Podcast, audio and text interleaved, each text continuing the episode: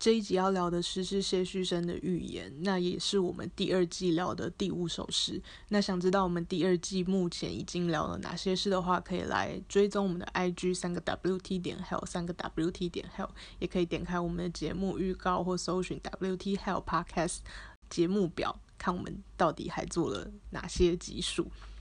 除了谢旭正预言，下一集我们还会聊顾城的《鬼进城》，欢迎大家在 IG 上跟我们互动。如果大家对这些诗或诗人有兴趣、有疑问，或是你有什么其他想知道，都可以来跟我们互动。谢旭生的预言，然后谢旭生其实他二零一九才出他的第一本诗集，叫做《长河》嘛，也不是说对谢旭生太熟悉，但是我看预言以及谢旭生他还有在网络上。有贴出一些他其他的创作，个人目前对谢旭生的诗的感觉就是他非常擅长营造一种氛围，有点深奥，有点神秘，有点你可能像一般人初读诗的那种感觉，就是你不知道他在写什么，但是就觉得哇有点厉害。好，那有什么补充？就是谢旭生他的诗的特色，或者是吸引你的谢旭生的诗的点是在哪里？我觉得他很着力于用某种很理性的方式表达，可能对有些人来说，那个就是一个氛围而已。然后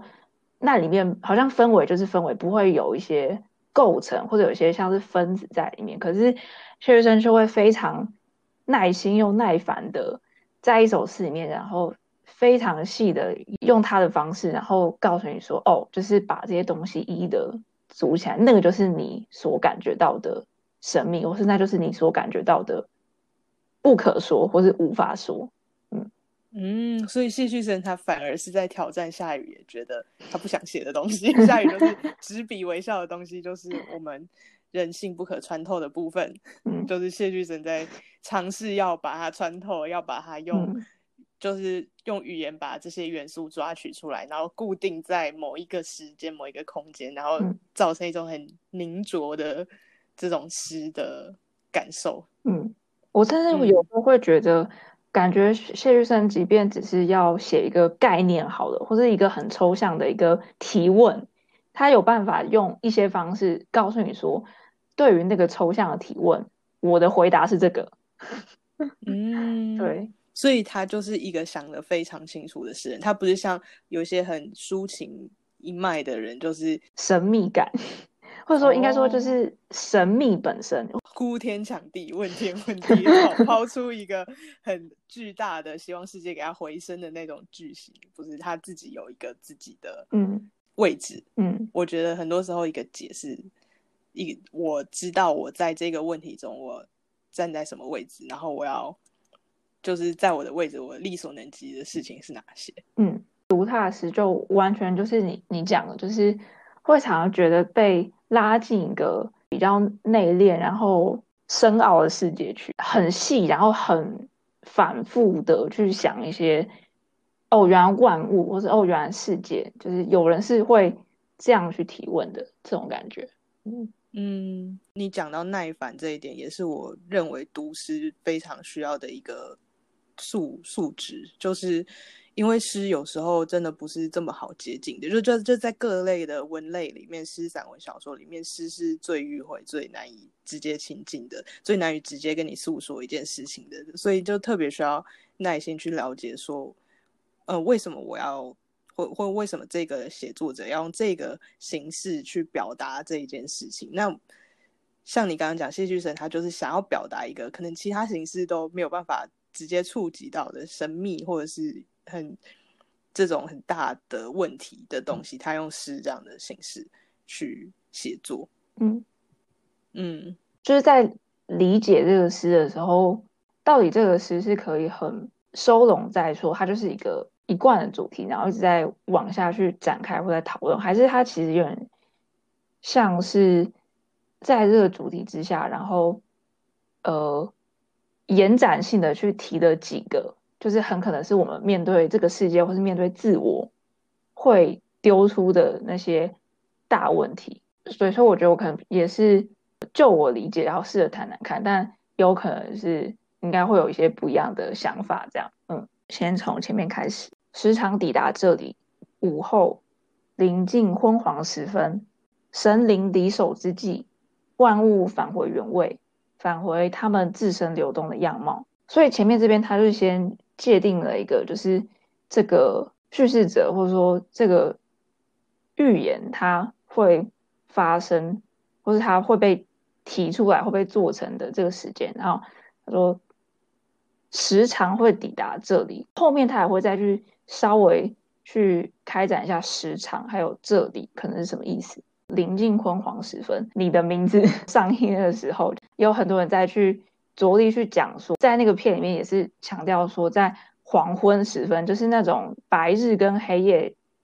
交界的时候，可能那就是一个所谓的神秘。蓄积最浓烈的时候，或是那个可能就是某些那种很巨大的变化，是或是某些某种世界某种缘吧，就蓄积在那个时刻。这样，他这边好像也提了很类似的事情，就是在这个白日跟黑夜交接这种黄昏昏黄的这个时候，神灵界跟万物界的某种汇融在一起的状况，就是所以他讲说，可能一方面呃神灵离手，然后万物这时候就一方面不仅不仅返回原位，而且还是。万物自身有一个变动性存在，所以我觉得这三句它就很快速的去开展出说，目前这个诗所处的这个世界观，它它有一些就是神圣性、神秘的东西存在，呃，而且而且他们还有一些职责所在，所以才有离手可言。物也有一些他们好像原本要各安其位的地方，可是可是在那个。好像神灵跟万物都有职责、都有秩序的同时，这些事物又有一些流动，他们会走来，他们会走去哪里，又会回来，然后他们本身的本质也有一些变动，所以就用这三句，他就点出了这首诗的世界观跟秩序感是什么。我第一次读前两句，就是时常抵达这里，午后临近黄昏时分的时候，我想的是，就是他。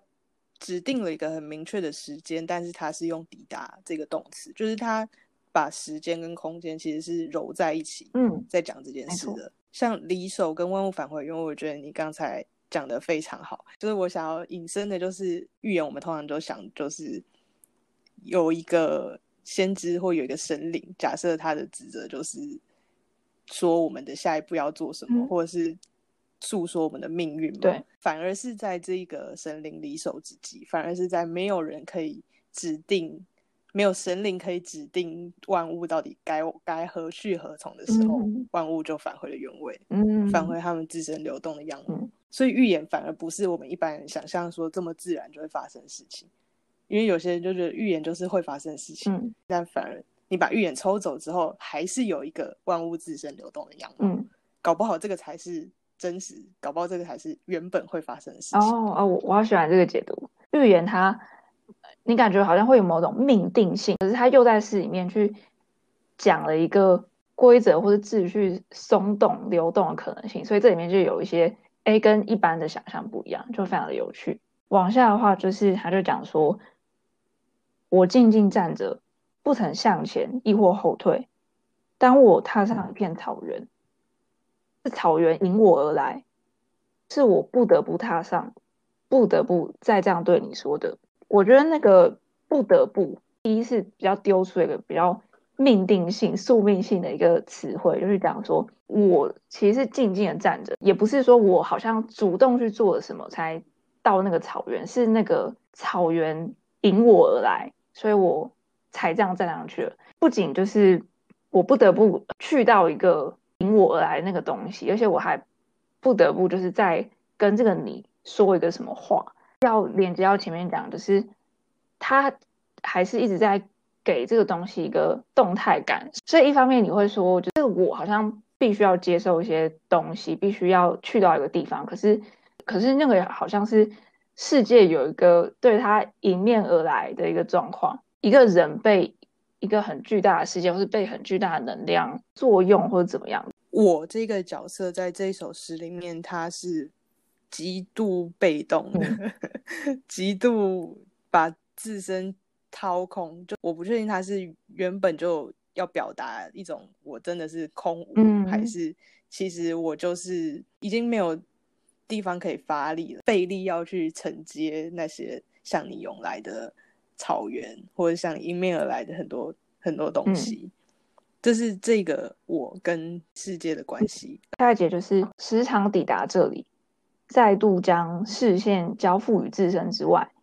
以及事物和事物的关系之外，比如更高处。这个我是一个蛮掏空的观察者，所以他他就讲说，我时常抵达这里，然后是再度，就是又一次的就看这个世界，而且我看的是。还不只是事物和事物的关系本身，我是还更跳出去，然后往更高去看。所以，也许可以说，这个观察者他静静待在这里，然后他关注他所思所想，好像会是更不可言喻的事情。对他跟世界的关系，就是他时常抵达一个非常神秘感浓厚的时刻。但是他抵达这里之后，他做的就是静静站着，静静观察一些跟我无关的东西，甚至不是说这个世界跟我如何交汇，因为世界跟我交汇的方式就是世界向我涌来。那我对世界的回应就是我在这一个时刻，我去观察，我将视线交付于自身之外。因为如果跟我有关的，就好像是那个草原不得不踏上，就好像是我都是不得不的。觉得我在读这一段的时候，就有点想问，所以。这个神灵离手的时刻，然后在这里观察了，想要往更高处观察的人，他是想要去模拟到底神灵如何做出预言，或者神灵如何谨守他的职守。这是这是一个好奇神灵怎么做他们的工作的人才会 想的事情吗？你的意思是？才会想要到那个更，就很像是他想要获得某种如同神灵一般的全知观点，在看世界跟万事万物。嗯，这样来理解也会有一个蛮有趣的反差的感觉。一方面，他这个我很清楚知道世界对我很多就是涌来，就是不是一个我好像可以去很干预，或是我有办法去怎么样的事情，他就是向我涌来。可是，在认知上，或是在整个思考力、观察力上，他又很希望自己是可以站到有如全知观点那个角色，然后来洞察这个事情。鸭群自天宫边缘窜出，可天空从来没有核心。我的抬头，我眼珠的滚动，皆为一切安上明示。我自己还蛮喜欢这个“皆为一切安上明示”这一句，在讲说我观看这个世界，好像在为这个世界。为万事万物命名，我觉得命名其实是一个蛮高的权利吧。或是一个，就这个世界又是一个没有核心，或就是相对一个比较空荡、空荡的这样一个世界，好像还有很多需要被去命名，或者需要被去指出意义意义的地方。然后这个我，他目前做的这个观察，就想要做到这件事情。我好像没有觉得我这么的。想要掌握命名的权利，我觉得他对于他可以写出我的抬头，我眼珠的滚动，皆为一切安上明示，那就他就是很明白知道说我已经赋予了我看到的东西的意义，但是他也很清楚他的位置是一个没有核心的地方，就是要这么的空旷，要这么的神灵离手，要这么的一切回归它自身流动的样貌的时候，才会有。这样一个缺口去说，有一个观察者可以透过观察为这一切赋予一个我自身的秩秩序，或者我自身的明性，我自身的意义。但是它又是一个没有核心的天空，所以你也不知道说我到底是已经主宰了这一这一块的秩序呢，还是其实我只是在边缘。就是那个空间感，甚至是你没有办法抓取自己的定位，因为你没有任何一个标准。嗯嗯嗯。所以我觉得他是在建立一个自己的秩序，但是他没有觉得说这个秩序就是一个世界的秩序，或者是主宰秩序、核心的秩序，甚至是边缘的秩序也没有。它是一个很个人、很私密的空间感，其实也有在重新定位。就是有一些事情有发生，可是他们好像都只是边演的，那个可以。主宰性的力量，或是某种可以被指认为核心的东西，是还不知道的。那所以目前的状况就是，他就用一个自己的方式来定位跟理解这个世界，如此一无所知，一无所有。我是一个很空无的状态，那个空无内涵还不只是一无所有的那个情况，而是而且还有包括一无所知。知识上或是认识上，你你没有什么东西是有一个很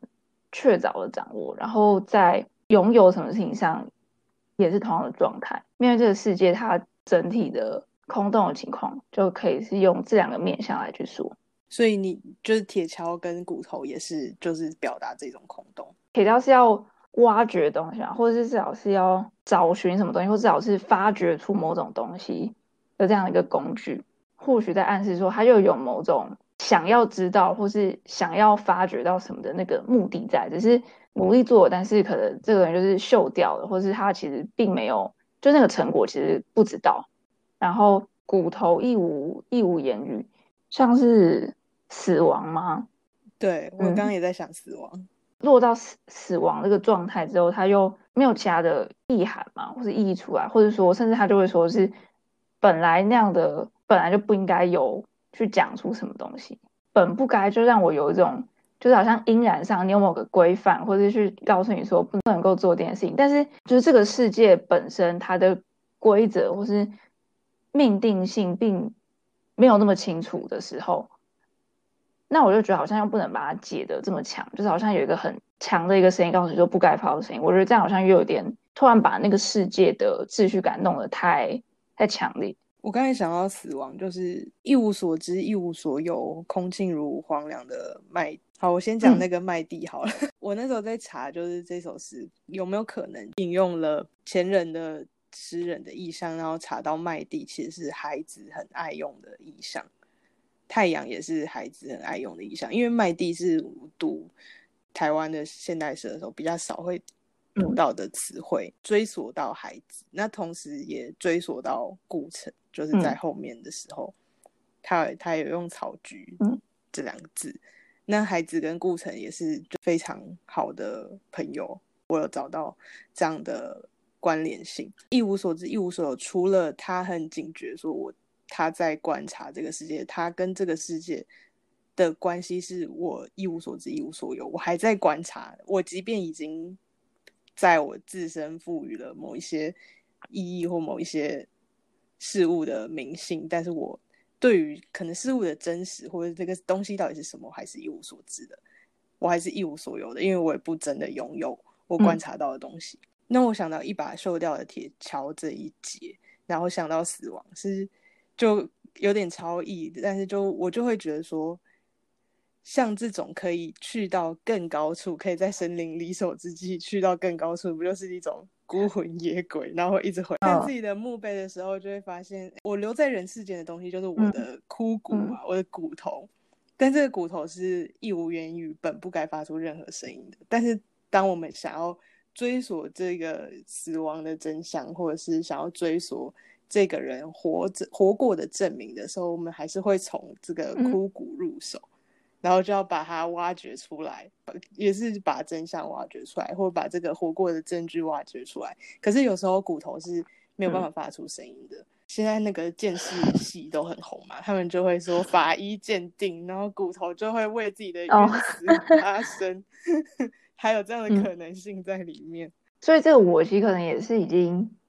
就是一个孤魂野鬼这样。我刚才自己超译吧，超译成孤魂野鬼。其实这首诗就是那个我所处的位置，真的是你要会到高处，就是一个鬼的视角吗？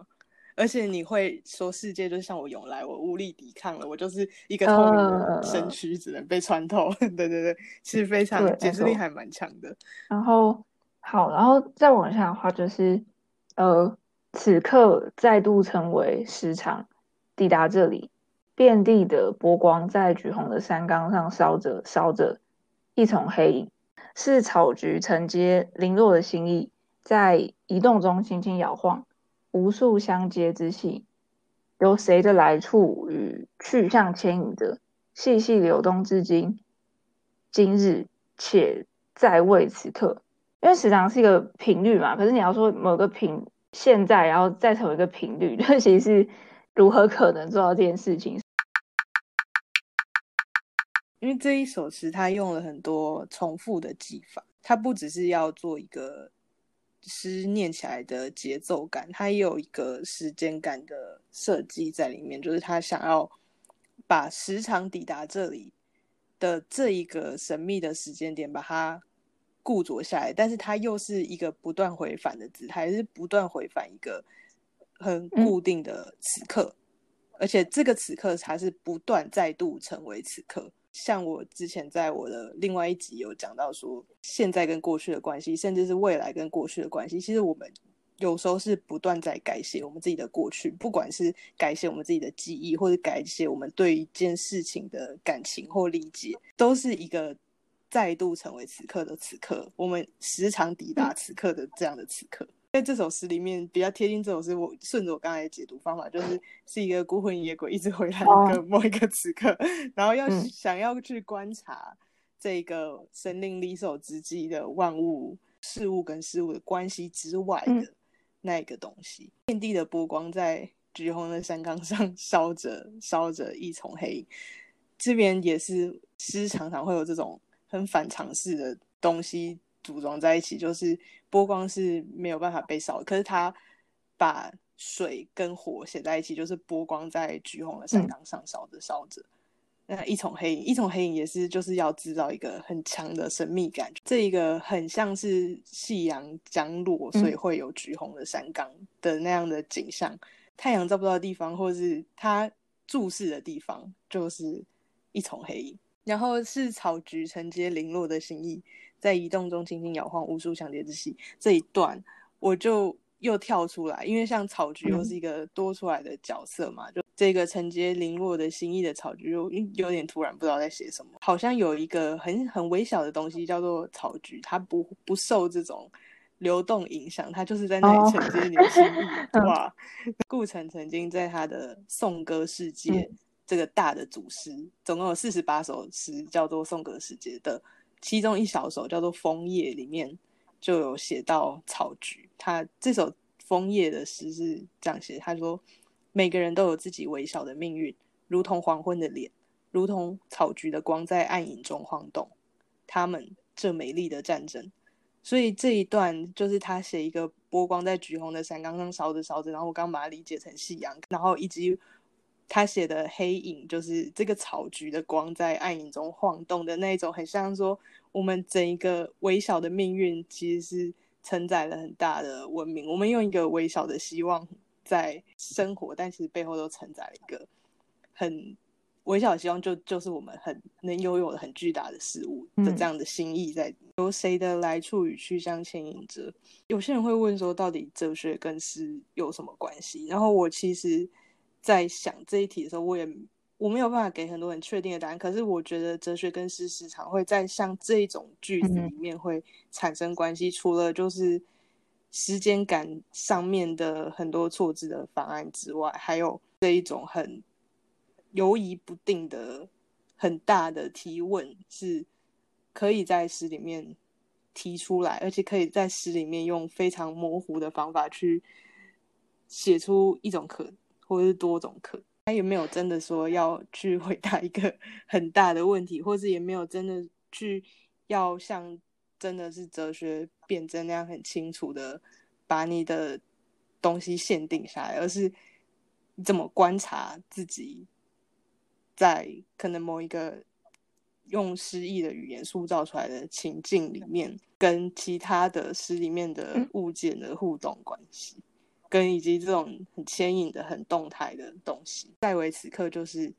就是像我刚才前面讲的，它是细细流动至今日且在为此刻的。所以到了今天，我再去回返到那个时常抵达这里的这里的时候，又回返到了那一个此刻。所以这个此刻又是我再度塑造的此刻。前面都是在讲一些比较巨大力量、无法言说的死亡等等，那这边可能就是。稍微跳怀，给了一一点点、一点点希望。无论是讲到心意这件事情，或是或是比如说讲到由谁的来处跟去向去牵引，然后细细流动，有些类似像草菊这种，可能是很细微的存在。然后在这个很我们其实对他们程度上一无所知的这个世界里面，但是小小的东西，甚至你可能也不一定是掌握，但是至少你去。知道可能有一些东西在承接着个人很小的存在的话，有一些隐隐约约的这种希望还在这里面。嗯，而且像无数相接之喜，我觉得在这种时间感特别强烈的诗里面，就是他想要抓住的东西都是这一种缝隙，是很很细微的，疏忽就会消失的东西。可是他想要一直回来这一个疏忽就会消失的时刻。然后这个时刻是前面是神灵离手之际，现在是无数相接之隙，所以他现在又到了一个可以想要观察是事物相互的关系、相互的牵引这样的，嗯，就是他是有一个 有层次的观察对，者没错啊，他其实是学者，无不是，无不是那些隔开了自己，远方群朵的楼下如沙粒，要我感觉比他们更渺小的同时更庞大。再转头，他们就耸立在身侧，背后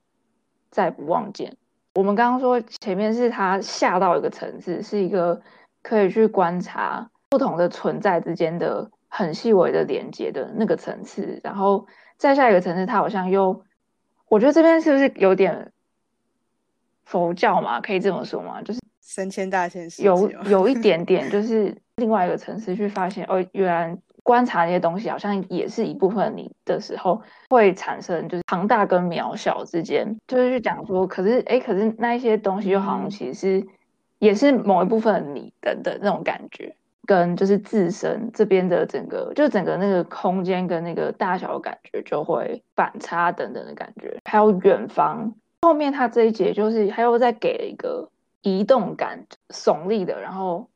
然后可是又移动，然后最后又看不到了。就如果顺着我刚才想的，他先观察就是事物跟事物以外，嗯。再观察事物跟事物之间，然后再到这一层，我会觉得他就是在观察自己跟事物的关系了。尤其是那些很庞然大物的事物，他可以因为我个人观察的角度而我可以觉得这些嗯。楼下是很渺小的，那我也可以觉得这些楼下其实它就是在我身边是很大的，这都是因因为我自己选择说我是要转头让他们耸立在身侧，还是嗯转头让他们在背后再不望见。就是很多时候我们处理很困难的事情，然后都都也会是这样嘛。有时候我就是觉得说我就是不想要处理这件事，我就嗯再不要看他，眼不见为净。但是有时候我只要真的也不是说真的想要去看，就是我想要看这件事情的时候，我可以发现嗯它是很大，同时也是很小的。也可以说，我就是我，如果真的要负起责任处理这件事情，它可以是一个很嗯大的事情，也可以哦是一个很嗯小的事情。所以我的能力可能是很嗯庞大的，我的能力也可能是渺小。哦，我我要喜欢你解这两节的方式，因为它有加了一个那个再转头这件事情，所以就确实也是一个，就是你有一个动作，或是你有一个姿态，然后那个我跟世界的关系就会有些不一样。就是到这边，真的是我这个人的嗯，能，力又突然被拉起来了，就我没有办法逃避说啊，世界就是向我涌来，啊，嗯世世界就是这么大，我就是这么小，而是我觉得我可嗯能比他们更庞大，即便同时我也是嗯认知到我就是这么的渺小，自我检讨性非常强的事，因为他就是一直要回返到一个束缚的时刻，所以在这么多可能性里面，他也知道说，你选择看见哪样的事实，或选择去处理哪样的事件，都是这个观察者嗯他要做决策决定的事情。当然他，我觉得能够一直重写，也已经是一个要很有资源才可以做到的事情。在相见之前，别离的道路已经打开；在成灰之前，记得火焰。远方就不再是远方，我站立的地方不再是此地。人到底可以预言什么东西呢？人人能够预言的东西，哦不就是嗯自己的死亡嘛，以及他对没，错以及所有人类的死亡。所以我觉得这一这一节在讲说，在相见之前，别离的道路已经打开。它不只是一种对人际交往的嗯心灰嗯意冷，或者是绝望，说我们相见之后，我们一定会别离。这种别离不只是生的别离，嗯而且是更终极的死的别离嘛。就是我人必有一这样的别离。所以在成灰之前，记得火焰，就是你知道火化的时候 要记得火焰。那远方就不再是远方，我站立的地方不再是此地。我不知道他他有没有想要写那一种土葬之类的东西啊？就是我还是一直嗯扣着就是死亡这边来解的话，远方就不再是远方，跟我站立的地方不再是此地，他又更有那一种豁达在里面。对人是人终有一死这种事情的，就是即便已经不再是死地了，但是他还是可以用一个鬼的心态一直回返 就可以一直回返回返说规范，然后来看这个此刻到底发生什么事情。因为像是你如果了解了，就是我们能够做最彻底的预言，就是关于死亡的话，它。显露出某种这个我的哲学观等的那种感觉，就是或生命观的感觉，就是在相见之前，别离的道路已经打开，就变成是在那个成灰或者说对应到那个别离这件事情之前，可是也要去要去记得那个初始原初那个东西，就是那个聚一定会有散的那个东西，他先指出来，可是同时他又去讲说，火焰也许可以对应到像是呃相见或者相聚这个。死亡可能有某种命定性，或是某种生命的终结。一方面，因为前面讲的会有那个草菊去承接心意，所以我有一些微小的希望。然后再来是，你其实可以用某种方式不断去回返这个东西。所以总加起来的话，就是这个世界或者这个宇宙就有很多不同的层次，就变成是你的那个存在不是只是线性的，或是开始结束的那个存在，而是。因为有这个预言在心里面，或是因为知道那个结局是怎样，所以他那个时空跟那个你要怎么往前走的心态就变得非常的复杂。我觉得在成为之前记得火焰这一句，因为我最近读到，就你如果要了解死亡，但要要透过死亡了解的是生命嘛，了解的是我们生活在这个世界上的痕迹的时候，我们没有办法去分析灰烬，因为我们应该分析的是火焰。这个化学过程，而不我们去看灰烬，我们看不到任何东西。所以他说，在成灰之前要记得火焰。因为我也很喜欢你的家，你的火焰不就是相处很愉快的那种片刻吗？你如果要说就是片刻永恒这种东西，我觉得你也可以，也可以这样讲。我觉得我在他到底有没有要指设一个比较明确的某一个，比如说意念想要牵挂对象或什么的？但我觉得以这个诗，就是他讲某一个世界观或是宇宙观。或是他自己的哲学，说就我觉得这样这样解好像会把他的意思解太窄，这样扣回来的话，应该还是要保留那个，对，就是前面前面的解法。但我觉得一样啊，就是不得不对你说的，也就是人中有意思嘛，这一样啊，就是想要传达的心意，我觉得也都是一样。不管那个你是一个集合名词，还是就是一个特定的人。总之，我们第二季的企划呢，就是聊他的三首诗跟我三首诗，总共六首诗之外，可能还会做多做一些我们对于诗的各个方方面面的讨论。但是，也欢迎其他对诗有兴趣的读者们，或者有在看现代诗的人来跟我们互动讨论。那我们都会把这些诗的原文放在那一集的描述栏里面、资讯栏里面，就是大家不用担心看不到这样子。那欢迎来我们 ig 跟我们互动我们 ig 是三个 wt 点 hell 三个 wt 点 hell 快来追踪哦。